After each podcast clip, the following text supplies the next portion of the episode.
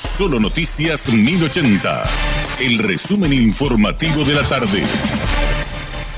Hola, soy Susana Arévalo y este es el resumen informativo de la tarde. Ministros de la Corte Suprema de Justicia dejaron sin quórum la sesión y sigue sin definirse la vicepresidencia segunda de la máxima instancia judicial. El ministro Eugenio Jiménez Rolón nuevamente rechazó ocupar el cargo de la vicepresidencia segunda. Los ministros Víctor Ríos y Manuel Ramírez Candia se retiraron del lugar en apoyo a su colega. Al quedar sin quórum, el presidente de la Corte, César Díaz, levantó la sesión. Imputarán al dueño de la fábrica cuya caldera explotó ayer en Asunción. El fiscal Nelson Ruiz afirmó tener elementos suficientes para imputar al ciudadano de origen oriental Jin Jong Kim. Tras lo sucedido, se constató que ninguno de los trabajadores cuenta con seguro social. La industria tampoco cuenta con la habilitación municipal correspondiente.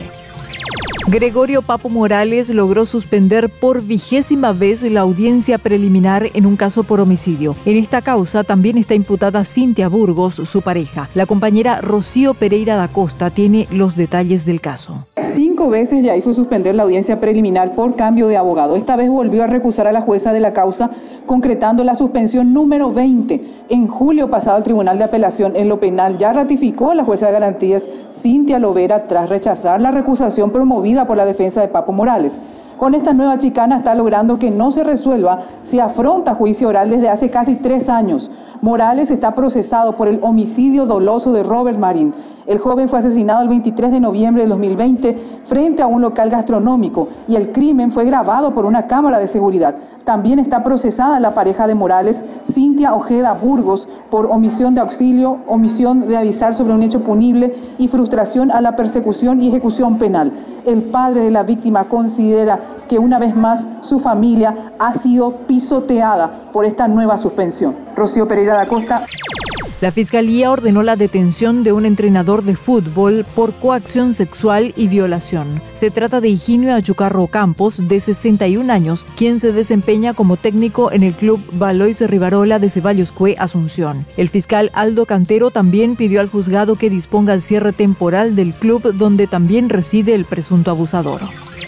El siguiente reporte es de nuestro colega Rodrigo Lema desde Turquía con las recientes novedades sobre los rescates y las decisiones adoptadas por el gobierno. El equipo internacional de rescate de Argentina, que en las últimas horas ha logrado rescatar con vida a tres personas. A esto se suma también el rescate de una señora de cuarenta y dos años que ha permanecido doscientas veintidós horas bajo los escombros en la provincia de Kahramanmaraş. Mucha alegría y emoción de parte del equipo argentino. Ellos van a continuar con las labores de búsqueda y de rescate. Sin embargo, muchos equipos internacionales de los más de setenta y cinco países que han llegado a Turquía comienzan a retornar a sus países. El gobierno de Turquía, en un último comunicado, ha informado que han sido setenta y ocho las personas que han sido arrestadas por incitar pánico en las redes sociales. A ellos se suman las ciento treinta aprehensiones de diferentes personas involucradas en la construcción irregular de edificaciones que hoy son prácticamente escombros. La última actualización de información nos hace dar cuenta que son más de treinta y nueve mil las personas que han perdido la vida en Turquía y en Siria. Turquía, el país más afectado, con más de cien mil heridos y más de treinta y cinco mil decesos. Desde la provincia Hatay, Rodrigo Lema para la Alianza Informativa Latinoamericana.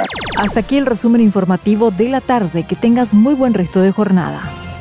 La información del día aquí, en Solo Noticias mil ochenta.